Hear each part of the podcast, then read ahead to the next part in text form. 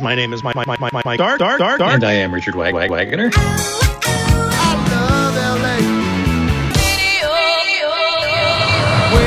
We're back. Do exactly as we say and no one gets hurt.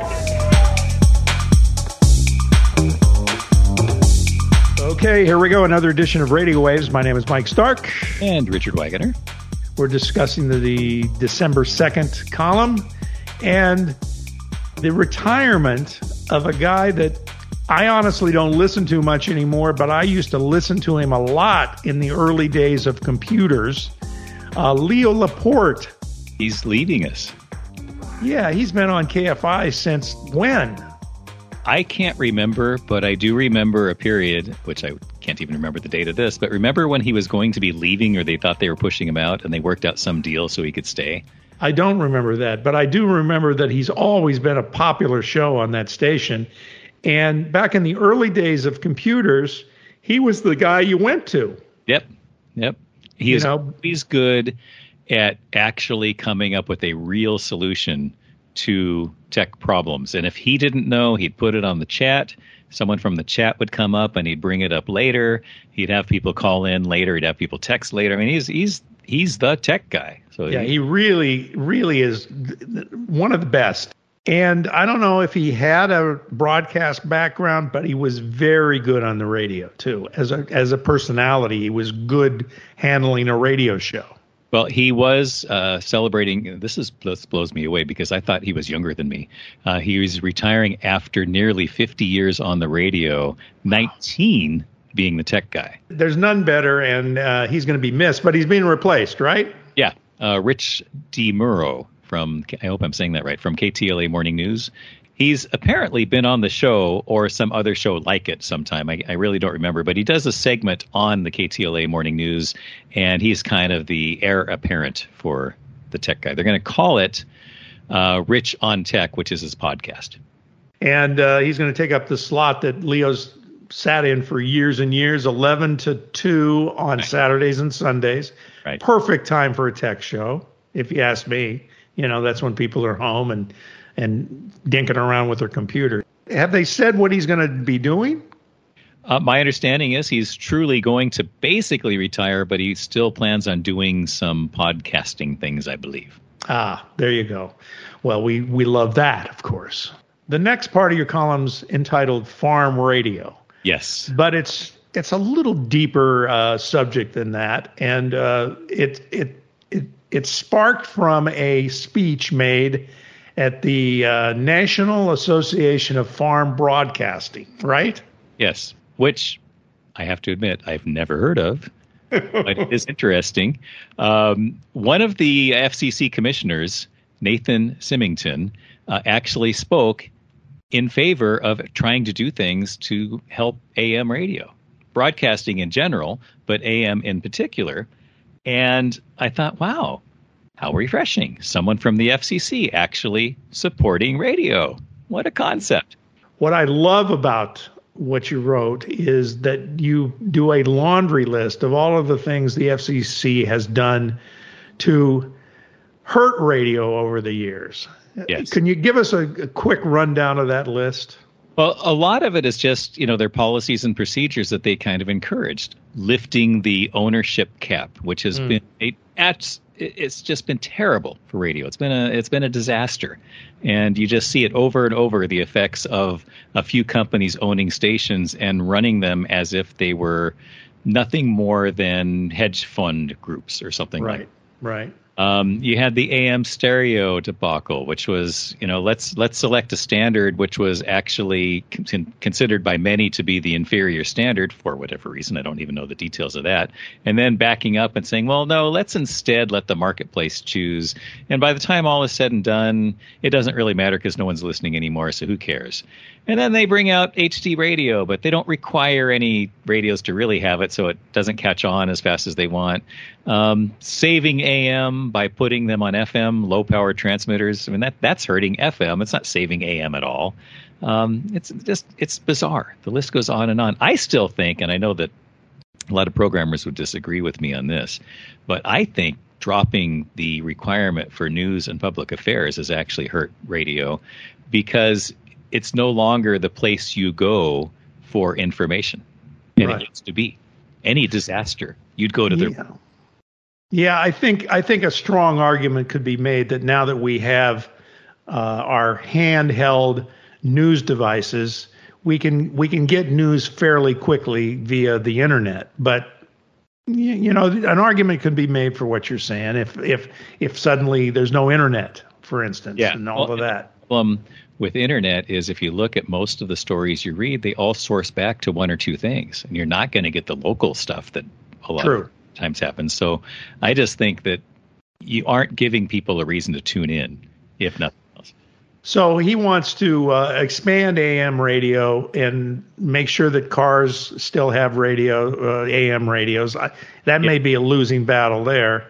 Well, um, at least he's talking about it and encouraging it. But right. one thing I would love to have someone who's an expert on this come on. Maybe, maybe Dave Beasing knows someone that we can we can get. There his- you go. But I always thought that any device that interferes with radio reception was basically illegal, and the manufacturer had to do something to mitigate that action.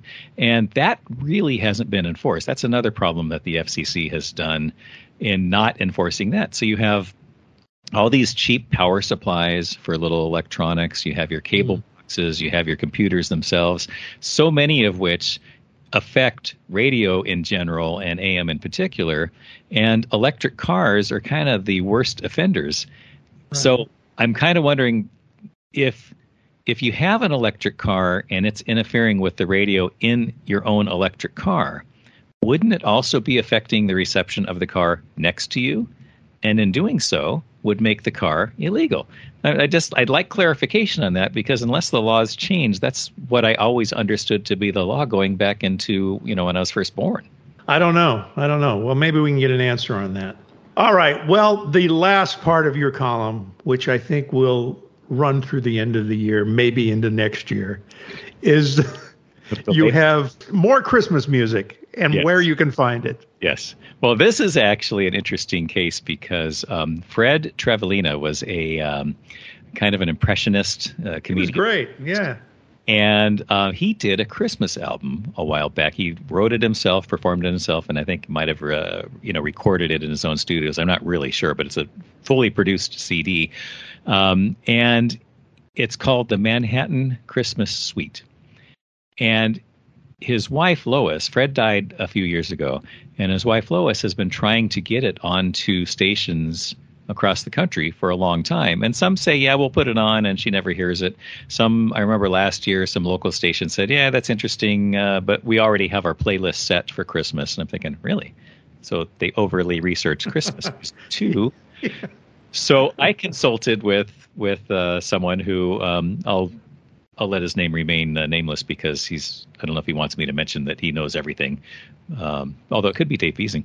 Um, yeah, he mentioned that hey, if you're if you're not appealing to Gen X, if you're not one of the big famous ones or a Mariah Carey, who I guess is also famous, but if you're not the old time Bing Crosby uh, or a newer one like Mariah Carey, um, you're not known by Gen X, and it's not going to be played. So it, it almost doesn't matter how good it is. You will never hear different Christmas music than what you hear today. That is so depressing to me It's- because I go out of my way to try to find new Christmas music, newly produced, newly written Christmas music, and and sometimes it's good, sometimes it's not, but at least it's different than, like you said, the same old, same old. Yeah. Yeah. There are songs, even from the past, that were quite good that never get played because they're not on the approved list. Um, an example of that would be Fred Waring and the Pennsylvanians. Uh, he had a, a nice couple discs that went along, or they, at the time they were probably tapes. Um, that were I grew up with those because my dad liked them. Uh, Right. Kind of a uh, kind of a choral type of, of song, and uh, you just you wouldn't hear that on the radio. No, of course not. There of course some- not. Doesn't have a good beat. You can't dance to it, right? That's right. Okay. Well, that I think that wraps up your column. Anything else going on? Um, something that I will probably put in the column next week, but we can talk about it now, was a trade that was done by Beasley and Audacy in um, Las Vegas. Oh yeah, you uh, sent me an angry text about this. I just it blows me away. What's basically happening, and from what we can tell, this is Inside Music Media's uh, uh, break. Well, from what we can tell is happening, uh, Beasley took on an Audacy FM, and Audacy took on a Beasley AM, which actually was a well-produced AM station, uh, local news talk, and things like that. And Beasley got an FM out of it, and obviously Audacy got an AM. Well, why does Audacy want the AM? Apparently, so they can sell the land that the transmitter's on. And I'm thinking, oh, do you need more proof that these big companies don't give a damn about AM? That they really don't give a sh- darn about about making it viable? Here they are taking a, a viable money making station and basically killing it. They're going to go probably go with syndicated programming, like they always do, because they're cheap bastards, and um, and they're going to sell the land, so the signal's going to suck. And Audacy recently moved KNX to FM. Yeah. And stopped talking about the AM. Don't even mention that there's an AM. So what does that mean uh, in terms of this story? Well, it probably means that eventually they're going to try to sell all of their AM properties. I don't know if they can in the case of KNX because I don't know who owns that property because it is. Oh, a, okay. But uh, I wouldn't be surprised if that's how they plan to stay viable financially a little bit longer, to start selling off land. Well, stay tuned. Richard is on top of this, and we'll be on top of this. I think that wraps it. We'll take a break. We'll take a breath here and uh, be back next week for another edition of Radio Waves.